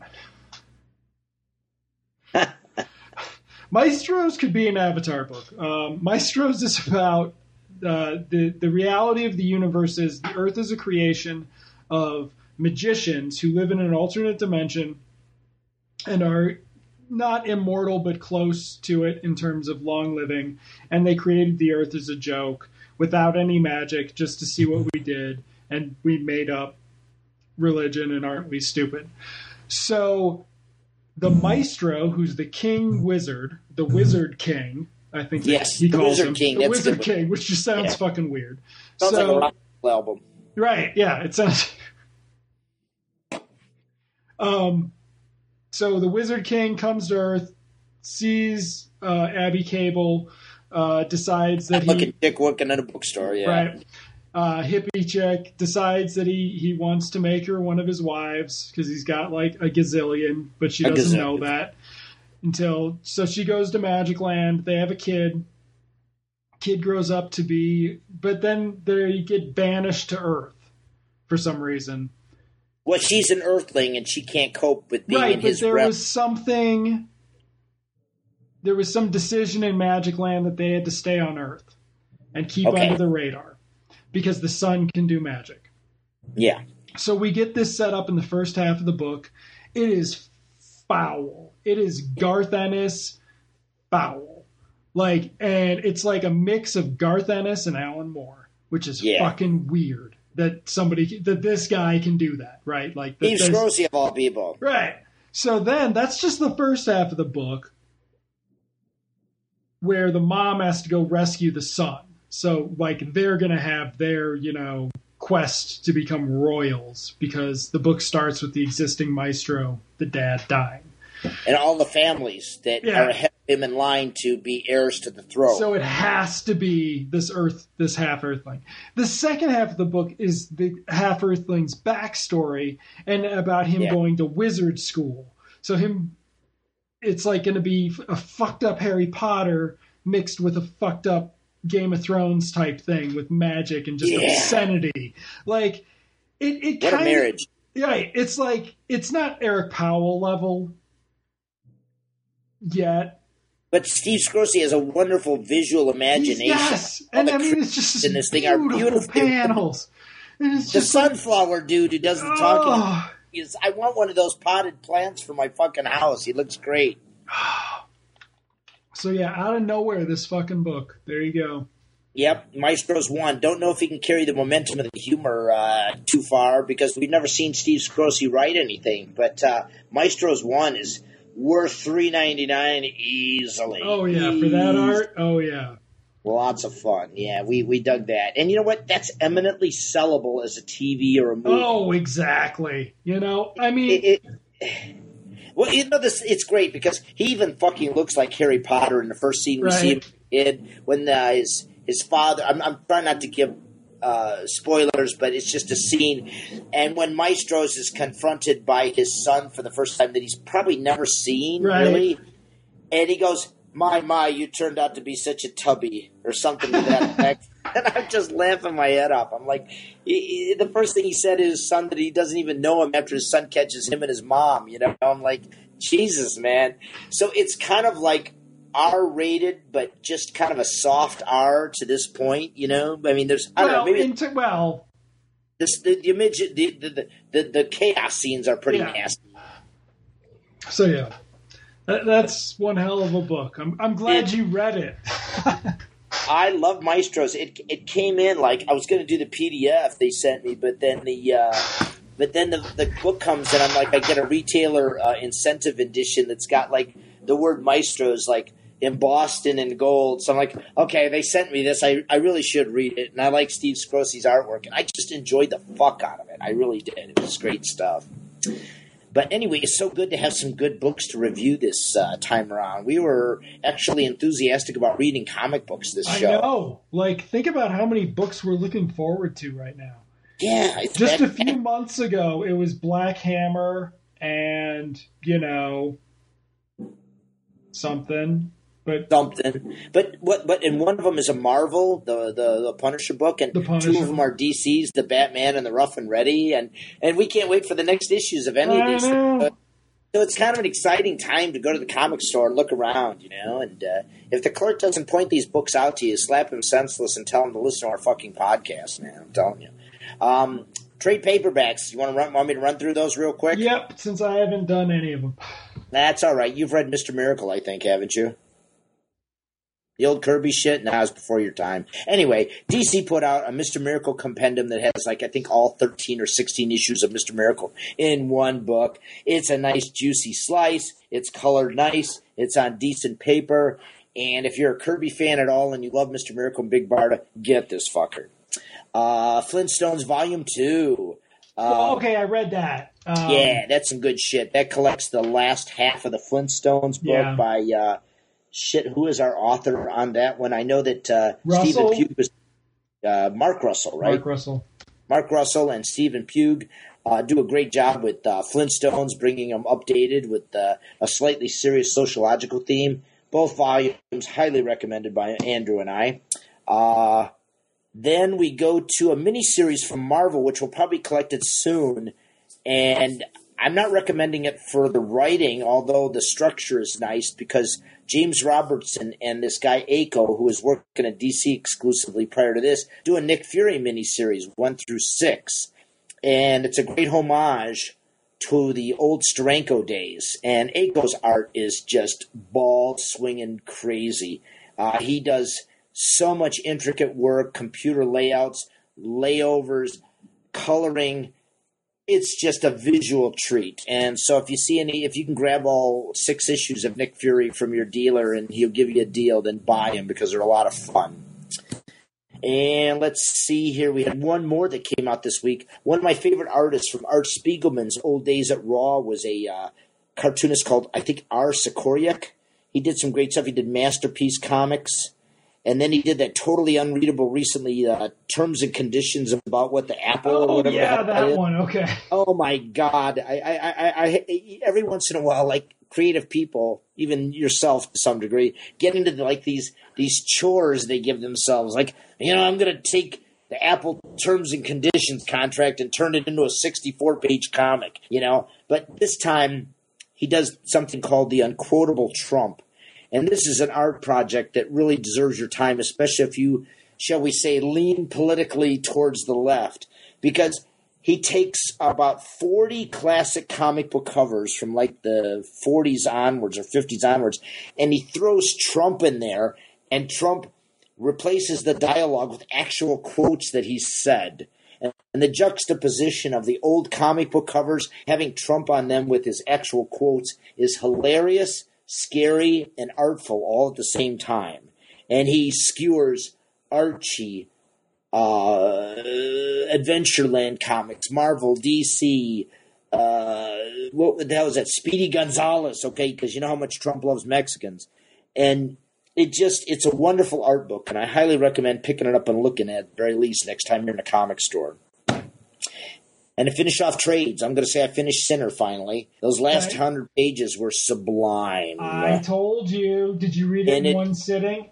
And you know what I like the most about it? He finishes on this happy fucking note where Alack Sinner is making breakfast and eggs for his guest. I mean, It's so who the fuck does that? ama- I mean, that's the book. Like That's the book. That's they it- it's should- what, what Yeah, they need to release that by itself. IDW needs to release that one by itself. Yes. It, it, it shows the emergence of um, uh, Sampayo and Munoz at, as possibly two two of the most creative people in comics in the world. Mhm. I mean, it's just wor- like, it's just great of, all time. We're talking about of all time. We're not talking about like of all time. Right, Yeah. right, right. And the fact that it's translated into English so smoothly. I mean, how many times have we seen comics translated in English for foreign company countries that just kind of suck because they're clunky and it's hard to do translations? This thing works. So go out and get that Alack Sinner trade. It's just gorgeous stuff. If you're into noir and detectives, and, and it even ceases about that because I think by the end he's not really detecting anything. He's just No. trying to live a day it's so You know? weird. it is. It is. But anyway, that's that's the collection. For, so we got a really good chunk of comics for your asses. So you have no excuse to whine and just read some good shit, man. I'm telling you. Okay. Now, if we talk about media, do you promise not to spoil um, the Flash, Flash? any more than you have? Why did did I did I spoil Yeah, you know, you kind of did. Kind of a I little. I said down the Don't- cast. don't- don't- don't- Okay. So uh, I- TV's back. I'll, I'll do my best, but you haven't seen the latest episode, have you? I have not, so you can't spoil it. But we're just gonna say That's like the only fucking show other than Supergirl we've seen. I think. Have I've you been seen watching Super? Legends. I watched. I watched. Oh, yeah, this- Legends I saw Legends this week, and I saw. um I saw Supergirl. So Oh, good. two Um, three. I have no problem with that. You you'll have to do the leads though, because I only watched the Flash and Supergirl. I think. Okay, so I mean, you know, Legends is back, and it's a lot of. Oh yeah. Legends we Yeah. saw. All right, let's go for it. All right, so yeah, Legends, a lot of fun so far. Yeah. You know, not deep, like No, not deep. They kind of like uh, they they do the reset button, but it's not a reset button. no, yeah, Yeah, I mean, they, they're they're they're, they're what do you call it? Their um their positioning with this agency has changed. Yeah. or their their their leadership, not leadership, but characters, and and I like it because it's kind of fluid. And while there are certain characters that are popular, I like the way the show gives you this feeling that no one is permanent there. yeah, Maybe Heat Wave, but that's about it. right. So You know. you know, it's like it's back, it's cute. Um, Supergirl is Crazy ass shit. Supergirl's pretty crazy. It's um, You see the latest Supergirl? I did see the latest Supergirl. They go to Mars. It's cool. Yeah, you're right. I, I, I, I you know, I'm, I'm I, again, I still have my problems with uh, Maggie and Alex because, Don't worry, they're breaking up over the kid thing. oh, thank God, because it seemed like they were. Anyway, uh, I'm getting tired. I I again, you know, my my diatribe again about how they're like the emphasis of. I'm not going to say homosexuality. That doesn't bother me. But it's just they're beating me over the head with their relationship. And last episode where they're playing cops and this, what do you call it? They investigate. They're on a they're on a um, they're on a mission and they're firing at this semi and they're they're like two lesbian. I, I still think it'd be a great spin-off series. I really do. I, I think that might be just as interesting as Supergirl. But when they interfere with Supergirl too much, it's like, yeah. So yeah, in this episode, I think. Well, okay, so all of the shows um, have had unexpected resolutions to their season, previous season cliffhangers, right? yeah. Uh, end of Supergirl last season, Mon-El goes away, and uh, we see another rocket shoot to Earth, and we think it's going to be villainous because they look like Satanists. So we find out that basically Supergirl's miserable because Mon-El's gone, which just makes her a delight to have around. Yeah, well, the tip, typical heartthrob up shit. Um, but it turns out that the rocket that came to Earth, the other, the hidden Kryptonian, the villain of the season, has no idea she's a superhero or has superpowers. She's not a villain. Like, Right. and so we're seeing her story unfold, and it's like, you know, it's cool. I mean, You know, it's really good when you saw J'onn J'onzz. Like, uh, yeah, I, I, I, I, and he goes back to planet Mars, his home world, to help with a civil war. I guess you'll call Yeah. it, for a better term. And he meets his ancestor. It's damn cool. And Yeah. you know what? Just when you think that the creators of Supergirl, okay, when when they when they put Mon-El last season in that absolutely shitty looking spaceship, and yet J'onn J'onzz gets perhaps one of the coolest fucking spaceships I've ever seen on television. I'm like, they didn't see this last season. You know what I'm saying? you know, maybe it's just the thing, but I'm like, Okay, J'onn J'onzz is that far advanced over uh, uh, Kryptonian scientists that he can come up with a Monel bunch. was in was in Kara's pod. Right, but it's still like the worst designed spaceship I've ever seen. Yeah, because it's it's based on the John Byrne design. Is it really? No, he had the. I think it's based on an earlier one than the Byrne. Yeah, It's based on a. I mean, it's based on some canon. but this one is just damn cool. this I'm one's sorry. cool. This one, yeah, but it's it's basically a transforming Batwing. Right, right, right. Exactly. So yeah, it's cool. Um, But they've been doing okay. I, I, I, I got you know I got no complaints. And then we talk about the other CW show, Flash.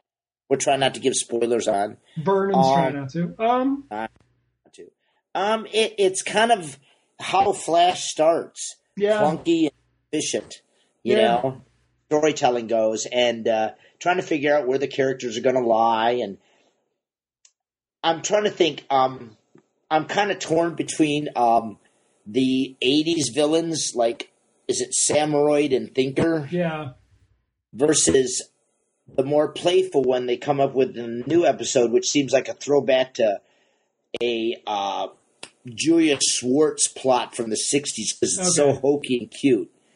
And I'm kind of back and forth on that. So again, it's kind of funny how the Flash does that. Like it, it, it makes you love it and not like it at the same time. Right. Sometimes, you know. And uh, and they're they're all trucking along just fine. Although I'd have to say that out of the three, I enjoy the Flash the least for some reason, and that's usually my number one show. So we'll see how that goes for the next couple of weeks, anyway. yeah. I think it's the crossovers really soon. The crossovers in a month. Oh, okay. They're now what's even- going on with that one? It's What are they? What have they? T- oh, just like the Yeah, uh, just the, like last year. invasion. invasion Okay. except supergirl's going to be integrated and they're going to do like two parters two nights Oh, okay. So- well, they're making a big.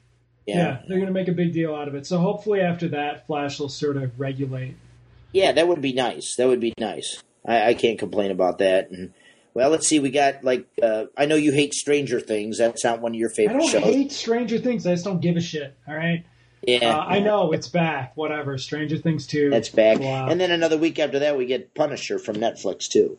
not so- another week after that punisher comes out on the 26th punisher comes out the same day as the justice league movie Oh, that's right, because Yeah. Thor comes out the week in between that. So Yeah. November, we're going to be chock full of superhero a lot bullshit. of superhero bullshit coming up. Um, Oh, and uh, just saw the news. They just cast Shazam, Zachary Le- Levi from Chuck. I don't know names. Yeah, Chuck. Did you watch Chuck ten years ago? yeah, that was about the spy that was that about the spy that didn't Yep. know he was a spy or whatever it was. Okay. The lead of that is Shazam or Captain Marvel. was he going to play an old Billy Batson or something? No, he's, he's, he's working out. He's six three. He's working out to, to play Shazam. He's Again, I'm not quite sure how DC is going to make Shazam relevant this age and age. I'm, I'm still trying to figure that out. And then they said, "Oh, what's his name? Um, the The Rock is going to do Black Adam as a movie." I'm like, "Are you on crack? Who the fuck's going to see that?" You know, I, I'm still DC's movie universe is weird. I mean, have you seen like the 15 second promos for Justice League that they're putting on Oh TV lately? No, I'm intentionally not watching them because it's just so depressing. I yeah, it it's not a train wreck or anything, but there's nothing in any of these promos that's getting me to, to want to see the film. And the only thing I want to see is fucking Aquaman by what's his name, Jason Momoa or whatever his Mhm. name is. He's gonna if if- if it continues like that, he's gonna steal the show. I think. I mean, because he's got the most personality that they've shown out of any, any of the Justice Leaguers in these promo spots at this point. He seems like a fantasy barbarian. Do you remember a few years ago when they, they kind of crossed Aquaman Yeah, with like Robert E. Howard, Yeah, the Rice Bros? I think that's the approach they're going with Jason Momoa on here. And that will work for me because Aquaman is essentially uncool anyway. And if Jason Momoa can turn him into a hard drinking, womanizing, crazy fucking barbarian guy, I think I can handle that. so yeah, Yeah. And Thor Ragnarok, uh, any thoughts on that one? Uh, you know, I'm uh, kind of thinking about seeing it, but probably won't in the theater. It- you know, it's really weird because I think I've, I've hit that superhero overload where I just wait for my customers to tell me that I must see something before I even think about it. You know what I mean? Like I mean, I still haven't seen Doctor Strange. that wasn't bad for a Yeah. Marvel movie. That wasn't bad. It was a lot better than Wonder Woman. I'll give you that. Okay. Let's put it that way. So- yeah, Wonder Woman sucked eggs. Yeah. Um. So yeah, I mean, it's like Justice League. You got to know. You got to know for yourself how bad. Now this is the one where Joss Whedon steps in for what's his name, right? Yeah, yeah. they're they're keeping it all secret. There's they're not releasing anything on these commercials about the film or whether it's going to go or. No, I mean, obviously they're fighting Darkseid because it got parademons in it, you know. But it's, no, it's just Steppenwolf. It's just Steppenwolf. No Darkseid. okay, but what do you think of the odds of Superman coming back to life in this thing are? And it's not. be the and it's not just the cliffhanger. He is coming back to life in it, but if it's just the cliffhanger, yeah for the end of the movie or something, you know, just where I- he comes in to save the day or something at the I- end. I, I mean, And he's got to put up with that mustache being digitally removed. Right, he's got to put up with his digitally removed mustache. I mean, I guess if you bring Superman back at the very end, you set up Man of Steel 2. Yeah, So, I'm thinking that's the role for that, you know. you know, but it's just kind of like nobody wants to see this movie. Like, Well, the comic geeks do, but that's not enough to make it profitable by a well, long. no, I, I guess I just mean. Is anybody excited about the prospect of a Zack Snyder, Joss Whedon movie right now? What's uh, what's Pewter Tomatoes give it a score for for anticipation? There are no freaking reviews out. Not reviews. They have a Rotten. Tomatoes also has stuff on that's not been released, and they just talk about audience anticipation right, or whatever it is. look. Let me look. I'm not sure. There is a lot do of you go to anticipation. I have a movie review website. Why do you go to Rotten Tomatoes, traitor? I don't know because it's like on my bookmarks. I mean, Wow. You know, stop. Stop talking. Well, you know what? If, if, if there's one thing you could say against Rotten Tomatoes, I mean, other than the lack of critical analysis, is that it loads horribly and they've got gr- rotten servers. yeah, it's taking forever to load right now. Oh, Uh, I know, No, it- Justice in the middle League has everything. no. Uh, No rating yet. yet No. for anticipation. oh, for Okay. God's sake! Hold on. Let me see if I, I, I, I. Do I have to click on it to see anticipation? I think that because they did that with like, I'm trying to think. I've seen a couple things that aren't out yet that they put pages up with like an audience anticipation meter. I oh, guess you call it. But obviously nobody's seen it yet. You know. So Ninety-nine percent want to see. Wow. Okay. Yeah, That's see what I mean? Like, yeah, it, it it's well, it's like you said years ago. It doesn't matter. They're going to make money anyway. Right. so Right. as long as they don't shoot the wad, and keep it in budget. Although this movie would be hard to keep in budget with two separate directors on it, Right. and then reshooting. Here's No. the thing. Here's here's are we get we're gonna record after Justice League comes out, which in theory this movie should have been the Star Wars for DC Comics readers of all ages. Like and it is not, which is very sad. But um no, so it's going to come out before we record next time. So I'm going to make a prediction. I'm going to predict there are no action set pieces besides the ones we've seen in the trailer, just like in Batman versus Superman, when that movie Wow. went fucking nowhere, and Suicide Squad did the same thing. Yep. I mean, even Wonder Woman only had one extra battle scene that we didn't see in the fucking one fight scene that we didn't see in the trailer. Yeah, I don't know. I, I, I saw Wonder Woman. It was just very sad. So anyway, I, I predict that this movie's going to be as bad as everybody's hoping it's not. It, it, it- it's going to be as bad as everybody's hoping it's good. I think I think Batman versus Superman will end up being better. Oh my god, that's a pretty dire prediction. Well, at least we get our geeks out for the holidays, and we didn't even mention Star Wars. Yeah, But again, I'm not a Star Wars guy, so I probably won't see that, see that one either. So, God, we're horrible. I like the TV more. The TV is so much more fun now than Yeah, uh, the is. movies. The movies are they're they're just overblown special effect roller coaster rides, and they don't really. I don't know. They don't do anything for me anymore. I'd rather watch TV shows, to be honest with you. You know, but I still don't watch Marvel TV. I I saw a few minutes of that Marvel's Inhumans, and uh, ugh, ugh. I mean, that was just so bad. You don't want to go back to it. That's the thing, you know. But hey, we got some good shit. We got good shit coming up. So it was nice to have an optimistic podcast about for change. I mean, We got a the lot last to look two- forward to. yeah. So hopefully this holiday season will be one where uh, you know we can get things going. I think that would be pretty cool. You know. And I've got some Fu Jitsu and Sherlock Frankenstein to read. Well, there you go. You got a Yeah. couple more on the on the Yeah. tablet. Yeah, I know, and there's still stuff I haven't read yet. So when you don't have time to read all the good comics, that's a good time. I'll It take is a good time. All right. Well, thanks, kids. We uh, have enjoyed your indulgences with us, and uh, you know, just uh, feed us some uh, what do you call it, uh, response or feedback any way you want. You can come to the shop and yell at me, or you can uh, go on Andrew at comicsfondle.com and yell at him. And we'll be glad to take all of your criticisms and um, Yeah, there you go. something. That's good enough. Yeah. All right. All right. Night, everybody. Night.